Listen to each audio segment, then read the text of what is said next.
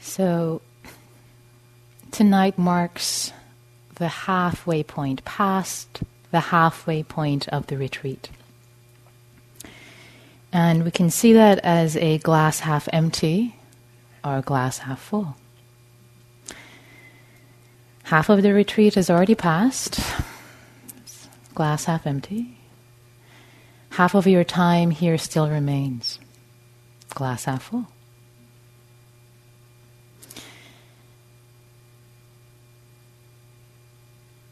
I invite you to allow the knowledge of the halfway point to strengthen your resolve, knowing that retreat time is a very highly invaluable contemplative time that you have allowed yourself and carved out of your lives to be here, away from your life, from your loved ones, And knowing that you're doing this work not just for yourself, but for the people that you care about, your loved ones, and all beings. So before I start my talk, I wanted to to note the halfway point, being halfway point of the retreat. So, tonight's topic is uh, contemplating dukkha as motivation for liberation. So, I figured it's halfway point already, you're deepening, it's time to dive into dukkha. It's dukkha time. Are you ready? Yes, you're ready. Great. Let's dive into dukkha.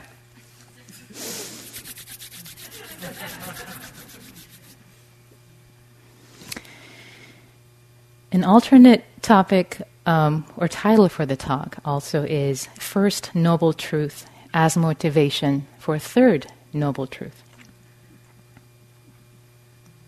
Dukkha, liberation, first noble truth, third noble truth, and we've got motivation in the middle. So let me start by defining my terms. First, let's start by noble truth or ennobling truths that enable ennobling. It's not a high and mighty idea, some some truth out there, up there that has been passed down from from the divine, but really just simple observations that we can make as human beings in our lives. They're very accessible, these noble truths. And uh, there's a beautiful story um, from a monastery within a book by Gil Fronsdal, which I would like to share with you. The story is called Alternative to Philosophy. After lunch one day, the abbess and a visiting philosophy professor went for a walk along the river that passed by the monastery. Being a hot day, they eventually sat down to cool off under the shade of a large tree. The professor asked, I'm interested in learning Buddhist philosophy. Could you tell me some of the fundamental doctrines of your religion? Well, said the abbess, I don't think I can help you much. You see, we don't rely on any philosophy at the monastery. But, continued the professor, Everyone, consciously or unconsciously, has a philosophy with which they make sense of their life and their purpose. It's different in the monastery, replied the abbess. At the monastery, we rely on awareness, not doctrines. But, insisted the professor, pesky professor, um, you must have a philosophy which explains the importance of being aware. After pausing to consider how best to respond, the abbess said, As we walked along, we were both aware of how hot, sweaty, and tired we had become after our walk. We did not need a philosophy to tell us the benefits of sitting down here in the shade. If you put your hand on a hot stove, you don't need a philosophy to pull the hand away.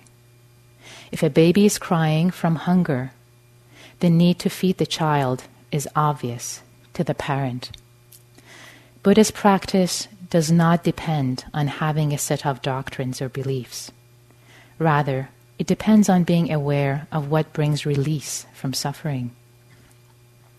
Rather than being taught Buddhist philosophy at the monastery, the monks and nuns are trained to develop, to develop an acutely refined awareness. With such sensitivity, ultimate liberation is as natural as sitting down in the shade on a hot day. Let me repeat the last line. With such sensitivity, ultimate liberation is as natural as sitting down in the shade on a hot day.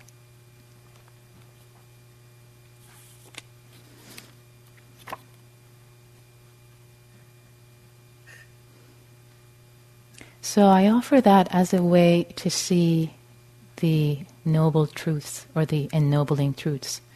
Some things that you can see for yourselves as you're aware, as you're sensitive. And the truth of dukkha, the first noble truth, is just that is not something that is given to us and you have to you have to see but it's just if you open your eyes and you're aware you will just see. So just to cover the bases the four noble truths are dukkha has to be understood. That's the noble truth of dukkha. Its origin has to be abandoned the origin being the craving that being the second noble truth the third noble truth, its cessation has to be realized. And that's liberation, which is the theme of this retreat. And the fourth noble truth, and the path to this realization has to be developed, and that is the Noble Eightfold Path, which is what we're practicing here. So let's move on to defining dukkha. What is dukkha? The principle of dukkha is one of the most important concepts in Buddhism. If you haven't noticed already, you probably have. The Buddha said, I've taught one thing and one thing only dukkha and the end of dukkha. Dukkha has been translated often as suffering, plain and simple, suffering. Other translations have been unease, friction, stress, disharmony, uncomfortable, and unsatisfactoriness. Bhikkhu Bodhi states The Pali word dukkha is often translated as suffering, but it means something deeper than pain and misery. It refers to a basic unsatisfactoriness running through our lives, the lives of all but the enlightened. Sometimes this unsatisfactoriness erupts into the open as sorrow, grief, disappointment, or despair. But usually it hovers at the edge of our, of our awareness as a vague, unlocalized sense that things are never quite perfect never fully adequate to our expectations of what they should be. David Loy says, although dukkha is usually translated as suffering, that is too narrow. The point of dukkha is that even those who are wealthy and healthy experience a basic dissatisfaction, dis-ease, which continue, continually festers that we find love, life dissatisfactory. One damn problem after another. I like that. One damn problem after another is not accidental because it is the nature of the unawakened sense of self to be bothered about something. I also appreciate another definition as we're going through definitions offered by Leigh Brasington. I will read excerpts from this. So he says, Well, In a number of discourses, the Buddha says, What is the noble truth of dukkha? Birth is dukkha, aging is dukkha, illness is dukkha, death is dukkha, grief, lamentation, bodily pain, mental pain, and despair are dukkha. Having to associate with what is displeasing is dukkha, separation from what is pleasing is dukkha. Not getting what one wants is too dukkha. In brief, the five aggregates subject to clinging are dukkha. So he says, okay, well, let's try an English word. But instead of using the whole sentence above, let's work with having the flu is dukkha, losing your sunglasses is dukkha. So, okay, let's, let, first let's try suffering in, in, in these two you know, common concepts that we're familiar with in, in English. You know, we lose our sunglasses, we catch the flu, right? We can we can relate to it. Yeah, most of us ever lost sunglasses. Yeah.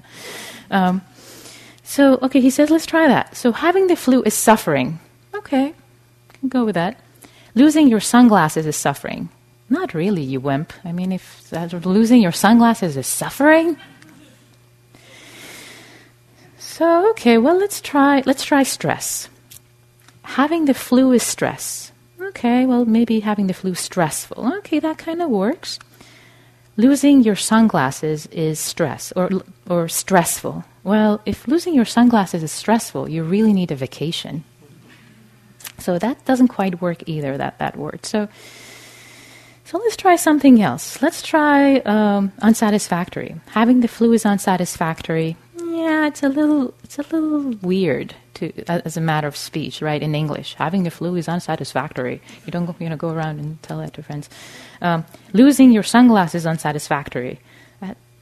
Yeah, doesn't quite work either. It's it's it's a little weird. So he says, well, let's go back to what the the word actually is or was the the, the word dukkha, what it meant.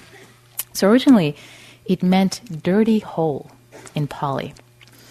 And that would refer to an axle hole in a cartwheel where the axle went and, and you know there was a hole holding the axle but in order to get a good ride it would have to put a lot of grease. But the grease would, would actually collect even more gravel and dust. So it would just get dirty and, and the ride would be rough and there would be friction. So you get the picture. Kind of a mess. So he says okay well now we know what the concept is. How about we try um, something like, uh, well, actually, let's try having the flu is a dirty hole. Doesn't work. Losing your glasses is a dirty hole. It doesn't, doesn't, doesn't work either. So he says, okay, what, what's, what is that kind of equal to in, in the English language? Um, well, how about, how about bad space? Something like it puts you in a bad space. Having the flu is a bad space. Yeah. Losing your sunglasses is a bad space. Yeah. How about it puts you in a bad space? Having the flu put me in a bad space. Okay, it's still kind of awkward. Losing your sunglasses puts you in a bad space. Getting there, not quite. I know we've gotten really far from suffering. And he says, okay, so how about what is the equivalent of something that puts, puts you in a bad space? Well, how about bummed me out? Oh, that really bummed me out. How about shortening it to bummer? So, having the flu is a bummer. Isn't it? Having the flu is a bummer. Losing your sunglasses is a bummer. He says, okay, now let's try it in that original uh, sutta. What is the noble truth of dukkha? Birth is a bummer.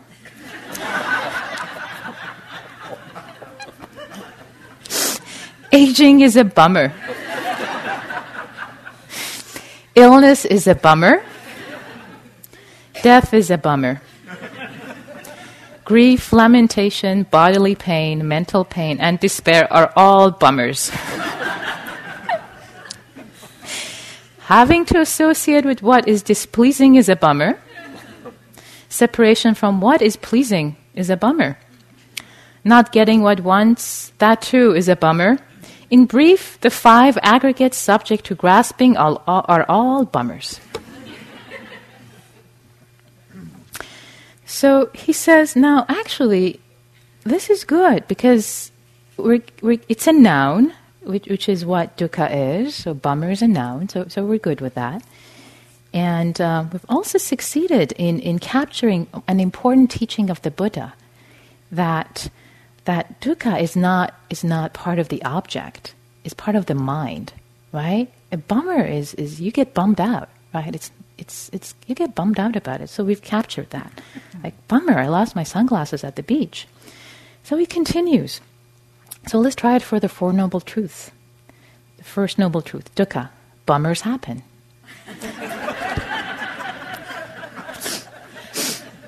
Second Noble Truth, the origin of dukkha, craving causes bummers. The third Noble Truth, the cessation of dukkha. With the cessation of craving comes the cessation of bummers. And the path, the fourth Noble Truth, the path of practice that leads to the cessation of dukkha becomes the Noble Eightfold Path leads to the cessation of bummers. A couple more things that I think really val- validate the use of bummers. Um, I teach only dukkha and the end of dukkha. I teach only bummers.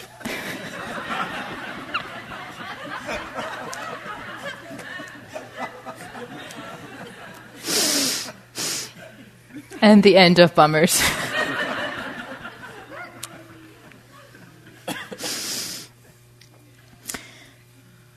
and in Sutta Nipata 1215, one has no uncertainty or doubt that when there is arising, only dukkha is arising, and that when there is passing away, only dukkha is passing away. Now let's try the new word we have. One has no uncertainty or doubt that when there is arising, only bummers are arising, and and that when there is passing away, only bummers are passing away. I'll offer you one last one. May you be fra- free from bummers and the causes of bummers.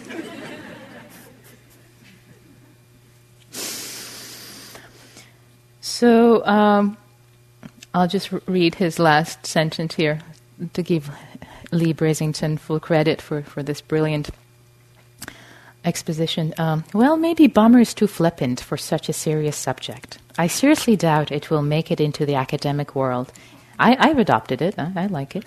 Um, and I'm certain I won't be seeing any translations by Bhikkhu Bodhi or Thanissaro Bhikkhu using bummer rather than suffering or stress. But maybe just thinking about dukkha from a hippie slang perspective will help you more deeply understand what Buddha was teaching.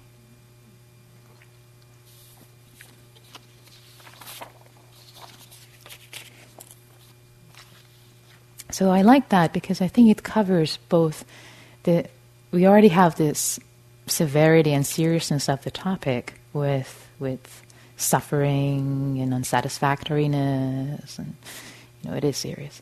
And also there there are these bummers of life that are not as heavy as suffering. They're just bummers. And those are dukkha also. So let's give them credit. Let's recognize them as as dukkha as bummers right? Those are dukkha. That we have we, they're, they're everywhere in our lives So, the truth of dukkha is not pessimistic, but realistic. I, uh, I found it liberating to hear the first noble truth. I personally had a niggling feeling that, that there's a lot of dissatisfaction in life, and it's just not me who's experiencing them. That it's part of fabric of life, and probably other people are having the same kind of sufferings than that I do. So seeing the the teaching on on on dukkha laid out, ah, was actually a relief. Ah, I'm not doing anything wrong. This is just the way life is. This is the fabric of life. can do everything right, and this is just the way it is. Thanissaro Bhikkhu says, You've probably heard the rumor that life is suffering, that, that life is suffering, in quotes, is Buddhism's first principle, the Buddha's first noble truth. It's a rumor with good credentials, spread by well respected academics and Dharma teachers alike. but a rumor nonetheless. The truth about the Noble Truths is far more interesting. The Buddha taught four truths, not one, about life. There is suffering, there is a cause for suffering, there is an end of suffering, and there is a path of practice that puts an end to suffering. These truths, taken as a whole, are far from pessimistic. They're a practical, problem solving approach, the way a doctor approaches an illness or a mechanic a faulty engine. You identify a problem and look for its cause. You then put an end to the problem by eliminating the cause.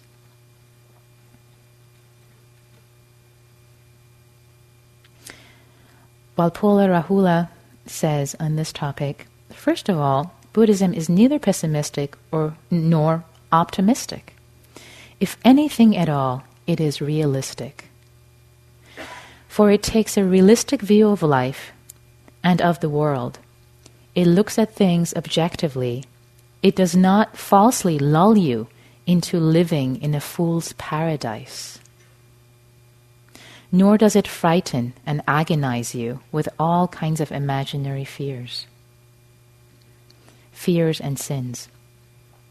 It tells you exactly and objectively what you are and what the world around you is, and shows you the way to perfect freedom, peace, and happiness.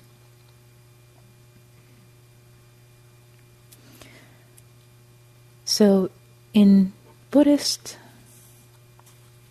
um, you, you know, there are lots of lists and categorizations and all of that. Everything is very neat and clean. I think the, the Buddha obviously had an amazing mind and categorized everything. So, so there are three kinds of dukkhas, so that we really get to, to, to explore them. The first one is dukkha dukkha, which is ordinary suffering. We'll talk about each of these more, but just to give you the list. The second one is viparinama, dukkha, which is the dukkha produced by change. And the second one is parallels and is associated with the second characteristic of anicca, of change. The third, the third type of dukkha is sankhara dukkha, translated as the dukkha of conditioned states. And this one, the third one, re- relates to the third mark of, of existence, the third characteristic being anatta, or not self.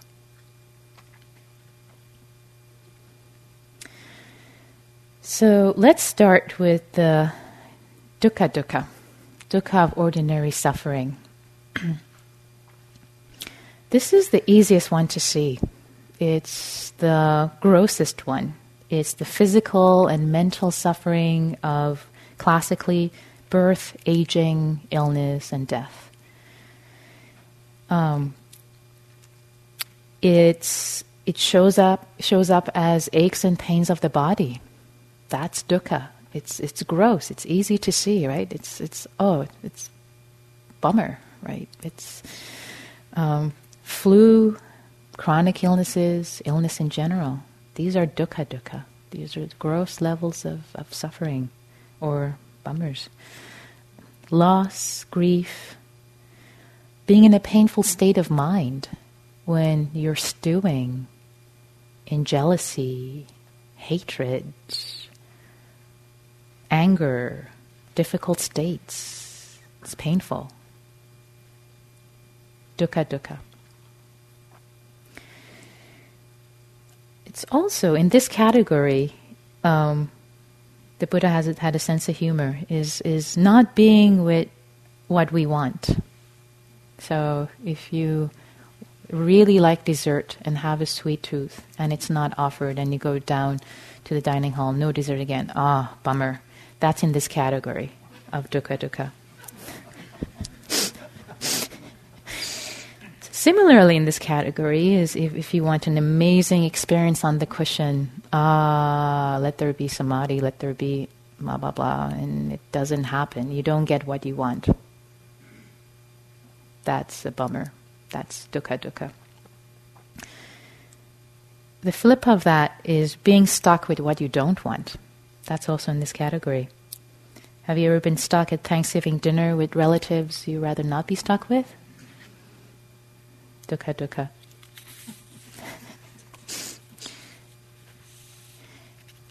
How about being stuck with a monkey mind that goes all over the place? And you don't want it. Sitting on the cushion, you're here to meditate. Dukkha, dukkha. Go away, go away, go away, go away. Calm, calm. So, so with that, I'm going to add um, another another item, which is the default mode network is dukkha. So, so what is that? So that's basically the monkey mind. Um, Matthew was talking about um, when, when he was giving you the walking meditation instructions he told you that in the in between times, those are the times that your mind is going to go to its default place, like uh, everywhere, right? Those are the default places that the mind goes to When, for example, you're out in the world and you're driving and just planning and thinking and this and that. Okay, so that's the default mode of the brain. And there are networks in the brain, there are areas in the brain that that get activated when you're not concentrated, when you're not doing something very specific. Uh, the default mode, um, you get back to it after doing some concentrated task. It takes about six seconds for the mind to go back into its default mode. So, what is this default mode? It's it has to do with thinking about ourselves, selfing, thinking about the past, planning about the future. It's the problem solving, it, it has to do with problem solving, predicting and planning for the future, self reflection, sense of identity, and social cognition, especially in a judgmental way. So, the default mode and network, these different areas of the brain, uh, are mainly the medial prefrontal cortex, the posterior cingulate, the lateral parietal cortex, and the hippocampus. And the medial prefrontal cortex, especially, is the selfing center, is the me, me, me, me, me, me, me, me, me, me, me mind center. And um, and it's also it gets it's it um, it's connected to the limbic system, which is the flight uh, uh, fight or flight centers, and the amygdala, which are the fear centers. So, why is this interesting? Why is this important? Because that's where our mind goes by default. We start judging, we start planning, we start selfing, we start doing all of this. But there is good news. So, through mindfulness, there are experiments that actually show that, that um, long term mindfulness practitioners change their default mode. Those areas of the brain don't light up. You change your default. When you're not concentrating, the mind doesn't go there. Different areas of the brain light up. So I thought you might be interested in this. So, alternative to the default mode network, which we all have evolutionarily. Um, so the the um, ventral medial prefrontal cortex becomes less activated in long-term meditators the right lateral prefrontal cortex becomes more activated, and that's an area of attentional control. As you're sitting on the cushion and you're trying to pay attention, and, and the mind wanders, you bring it back, you bring it back. You're strengthening your attentional control, that area of your brain. The insula also gets more activated, and the insula has to do with proprioception, where you're feeling your body, and especially emotional sensations, feeling sensations in your body. You wondered why there's so many instructions about feeling sensations in your body and the breath? And finally, the somatosensory cortex, which has to do with sensation processing and not judging and not evaluating, gets more activated.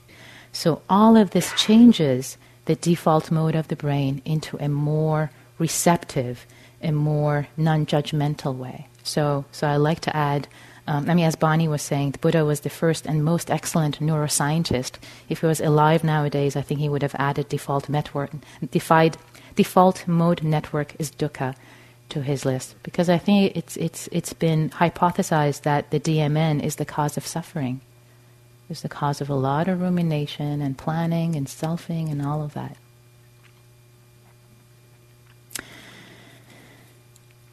So, moving on to the second type of dukkha, the dukkha of change, or viparinama dukkha. So, this is a little more subtle than the first type of dukkha, which is just dukkha dukkha, coarse level of dukkha. It's uh, the stress and anxiety of trying to hold on to what you want. And without investigation, it's a little harder to see this one. Because at first, things seem attractive and great.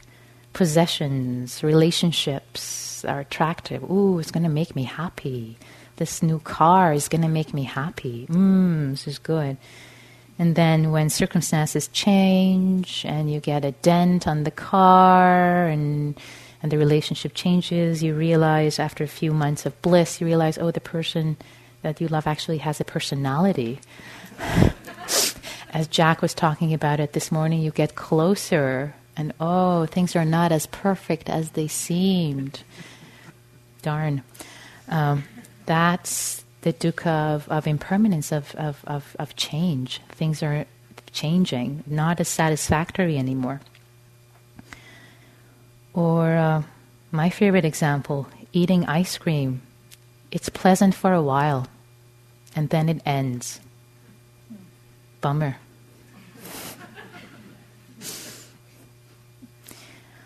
if you want to continue the pleasure, you have to eat a lot more ice cream a lot more, a lot more, a lot more. And either you get a cold headache or, or you finish the tub and you say, What? What a pig! And that's also dukkha. you can tell I teach deep dharma from deep experience. Ah, dukkha, dukkha. Um, Pema Chodron describes this type of suffering as uh, the suffering of trying to hold on to things that are always changing. I've also heard it described as a rope burn, which I love. You know, when, when you're holding a, a rope, a big rope, and you're trying so hard to hold on to it for it not to change, but it's moving, it's changing, and, and your hands start to burn. That's rope burn, when you're trying to stop the change and you can't, and it hurts. It's dukkha.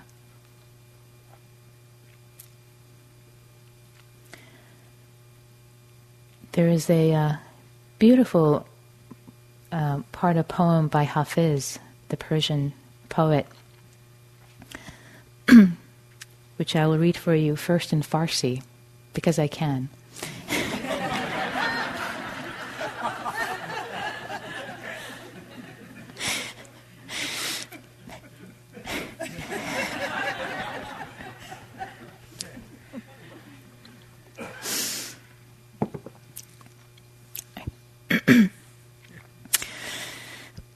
Maybe I can't. I don't know.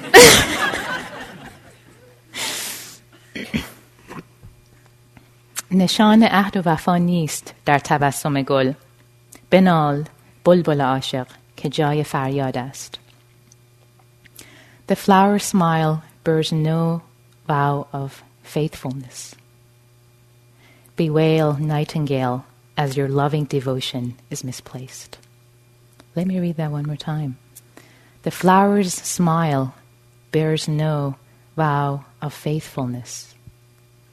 Bewail, nightingale, as your loving devotion is misplaced.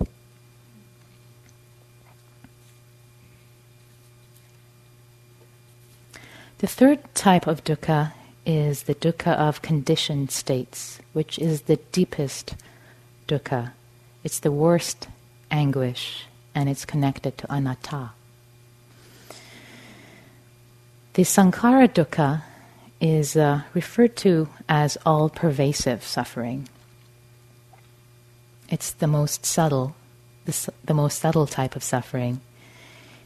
And it includes a basic unsatisfactoriness that pervades all of existence, all forms. On this level, the term indicates a lack of satisfaction, that things will ne- never measure up to our expectation or standards. This is, in a way, like uh, when you plan a vacation in your mind. The vacation itself, has it ever measured up exactly to what you've planned? Or a party or, or anything, when you plan it, it's perfect. The reality of, reality of it doesn't usually live up, does it?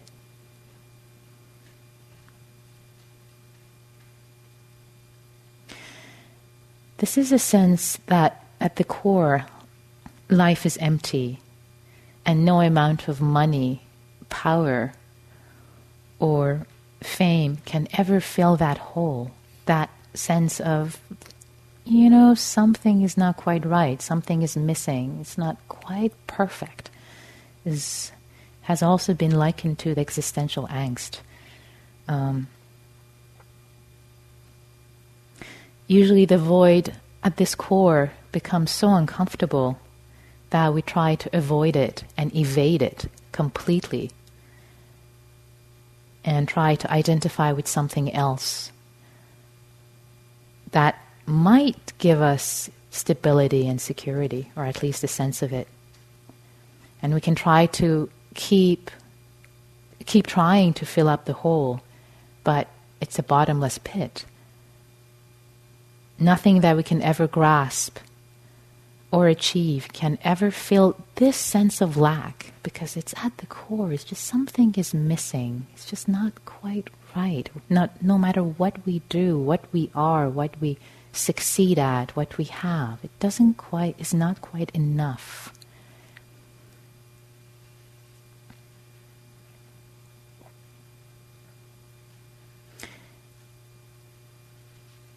And you can see why this is related to anatta, sense of not self, because there is there is emptiness at the core. So this sense of dukkha really resembles that, and it comes from that truth.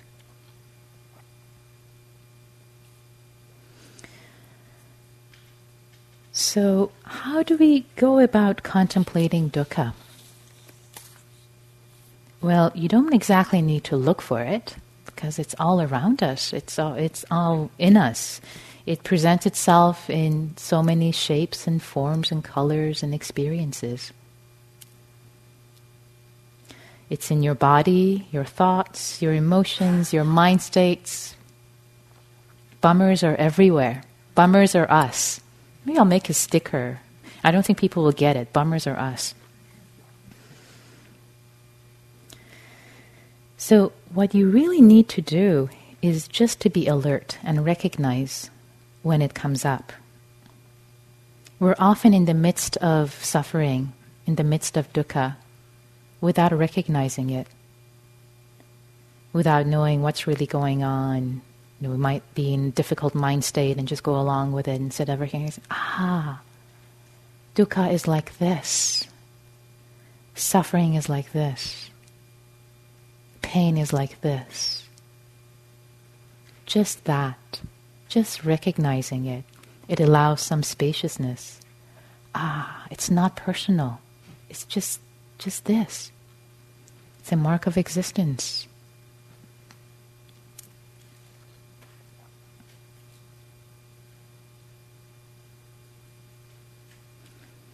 So, not running away from it, as Bonnie was talking about experiential avoidance, not trying to avoid it, not trying to avoid this experience, and not trying to put your nose in it like I'm going to contemplate dukkha until it kills me. You don't have to do that either. Just being open to it, just observing, just seeing. It's like this. It's like this. Ah, this too is dukkha. This too is dukkha. Befriending it.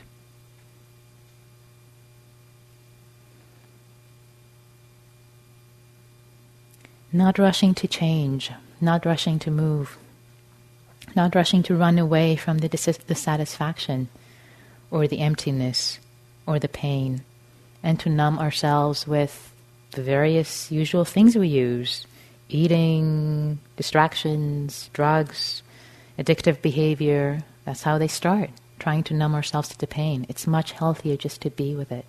Ah, this is too, this is pain, this is dukkha. It's like this, and it's okay.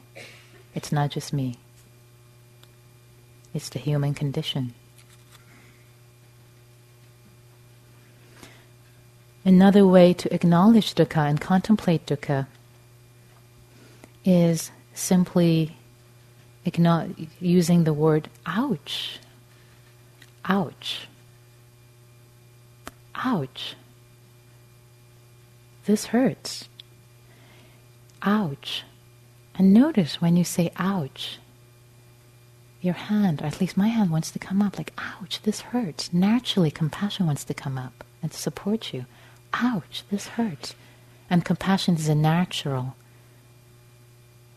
answer to, to dukkha, it comes up.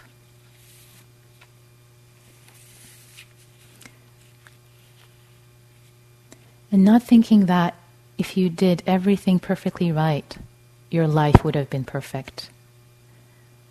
I think there's a lot of dukkha that comes from the image that TV and media has offered us of the rich and famous, happy stories, happy families on TVs when we're growing up, imagining that, oh, life can be perfect. I'm probably doing something wrong. Everybody else has it all figured out. They're perfect. They're happy all the time.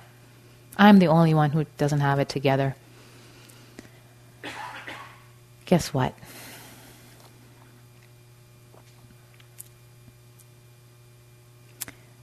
I think in olden times, when people lived in smaller societies and villages, their view and their expectations of life probably was more realistic because they saw the reality of life.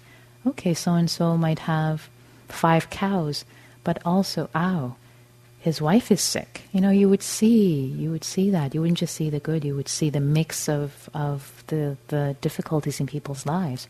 Whereas with TV and media, oh, you just see flashy, beautiful, whatever it is. Joseph Campbell says The first step to the knowledge of wonder and mystery of life is the recognition of the monstrous nature of the earthly realm as well as its glory. The realization that this is just how it is and it cannot be changed. Those who think they know how the universe should have been, had they created it without pain, without sorrow, without death, are unfit for illumination. So, if you really want to help this world, what you will have to teach is how to live in it as it is with the joyful sorrow and the sorrowful joy of how it is.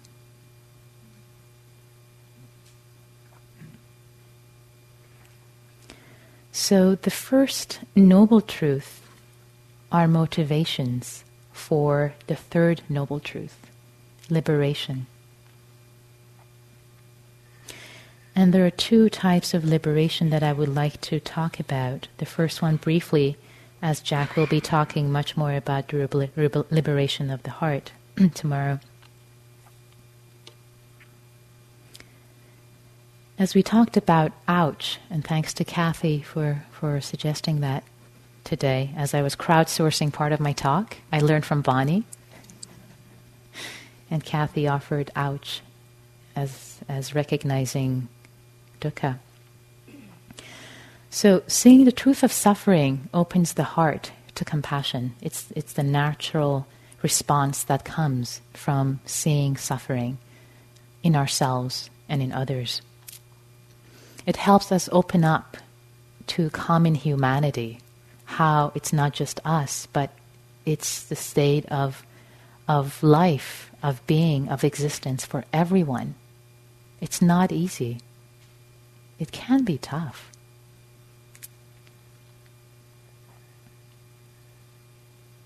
The question shifts from why me to why not me? when you realize that dukkha is a mark of existence and it can happen. Anything can happen to anyone at any time.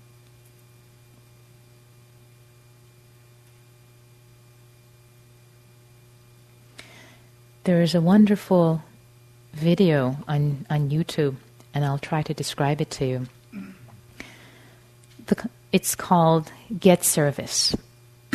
so it shows this young dude who gets up in the morning, gets into his car, and um, he's trying to back up from his driveway. And the first thing that happens is this kid behind him on roller skate comes and crosses his path and he almost runs into him and, and this young dude is upset like oh you know don't you have a father don't you you know don't you have parents ah. So he's driving. He's you know he's in his head. He's like, oh you know, the way the same way that probably we get up in the morning and we're trying to get to work and blah, blah, blah, and we see everything as obstacles. Okay, he sees everything as obstacles. He goes to uh, he goes to the parking lot of uh, um, uh, of uh, um, uh, coffee place. What's the famous coffee place? I'm blank, drawing a blank. Starbucks. Starbucks. Thank you. thank you. Yeah, great. I don't drink coffee, that's why. Um, so he goes to, to, the parking lot of Starbucks, and um, and in the parking lot, he's about to park, and this other car pulls in into the spot that he sees, and it's like, oh, bummer, darn, dukkha, bummer. And he goes and parks and goes in, and there's a long line, and you see these thought bubbles now, and he's like, oh, long line, just the last thing I need. Oh. He's waiting, waiting, waiting. Okay, he gets in front of the line, and just as he's about to order, this uh, guy comes and tries to add cookies to his latte. I'm like, oh, okay, okay, fine. He orders, he's cranky, like, okay, fine. He goes and sits down. He's sitting in the coffee shop, just impatiently waiting for his latte. And then and then this cool dude comes up wearing these dark glasses, and then there's music in the background. And this, this cool dude offers him this pair of glass, uh, glasses, magic glasses. Well, you don't know yet they're magic glasses. It just says, "Get service?" question mark. So he says, "Oh, maybe if I wear these cool glasses, I get quicker service or something." Okay, whatever, I'll put them on. So he ta- he takes the glasses, he puts them on, and he starts to look around in the coffee shop and he sees that with these glasses, there are these pop outs with people. So the guy who cut in front of him in line says, is fighting, he's fighting cancer. He looks around, he looks at another person, says, has lost his job, has two kids. Looks at another person, sees another label popping up about that person, has fear of commitment. He takes them off, like, whoa, this is too much. I, I can't deal with this. He puts them on again, and again he sees more, like all these people who are obstacles on his way. He sees all the problems, all the suffering in their lives. He runs out of the coffee shop. He runs into the woman who took his spot, parking spot in the morning, and he was upset. And he sees just lost beloved friend is grieving. He takes the glasses off. He just can't deal with it anymore. He drives back home. He gets back into his driveway. For one last moment, he decides just to put them on, just to see that kid in the morning who was driving by, who was riding on the skateboard. And on him, the pop up bubble is just needs someone to care. He puts the glasses back and he says, Hey, buddy, you want to hang out? So, realization of dukkha is like that. When you realize that it's not just you, it's everyone who may not know each other's stories, but we can be sure that we have them. I may not know the stories of your lives, you may not know mine, but you can be sure that I have suffered, that I will suffer. I can be sure that you have suffered, every single one of you. You have pains and sorrows. And we're all in this boat together. It's the web of humanity that connects us. It's our human condition. And the mark of our human family is the shared suffering that we all have, or have had, or will have. Nobody's immune to it. Nobody.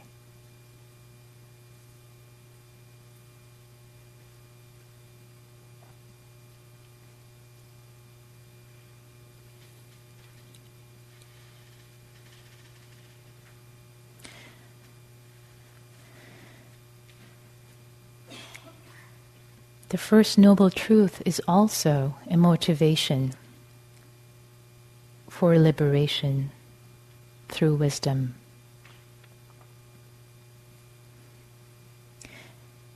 And let us not think of liberation as this intimidating, big thing that can only happen to a few.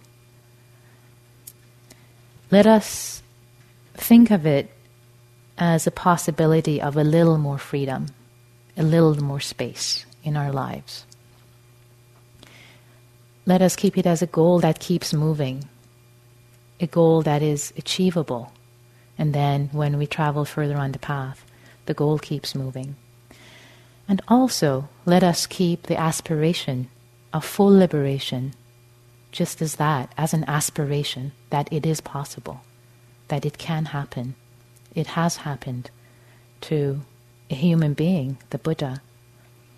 And various stages of liberation do happen to people amongst us, even in the West.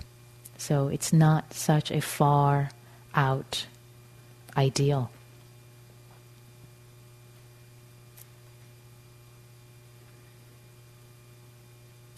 By sitting silently in meditation, and not running from the hole at the core, at the sense of emptiness. If we can learn not to run away, but to stay with the uncomfortable feelings and to befriend them, something can happen to that core and to you. Insofar as the whole that whole is really what you are.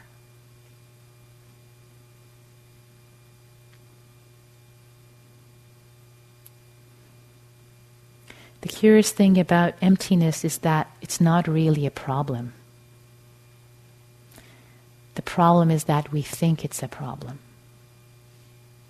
And we try to escape from it and run away from it. As David Loy puts it, some Buddhist sutras talk about paravritti as turning around that transforms the festering hole at my core into a life healing flow which springs up spontaneously from I know not where. Instead of being experienced as a sense of lack, the empty core becomes a place where there is now awareness of something other than greater than my usual sense of self. I can never grasp that greater than. I can never understand what it is. And I do not need to, because I am an expression of it. My role is to manifest it. So, with that, let's sit for a moment.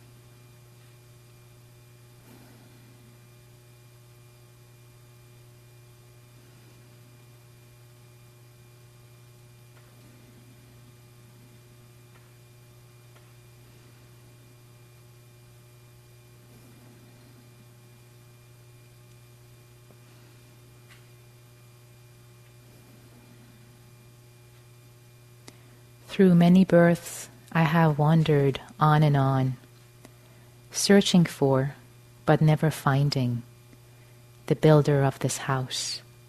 To be born again and again is suffering. House builder, you are seen. You will not build a house again. All the rafters are broken. The rich pole is destroyed. The mind, gone to the unconstructed, has reached the end of craving.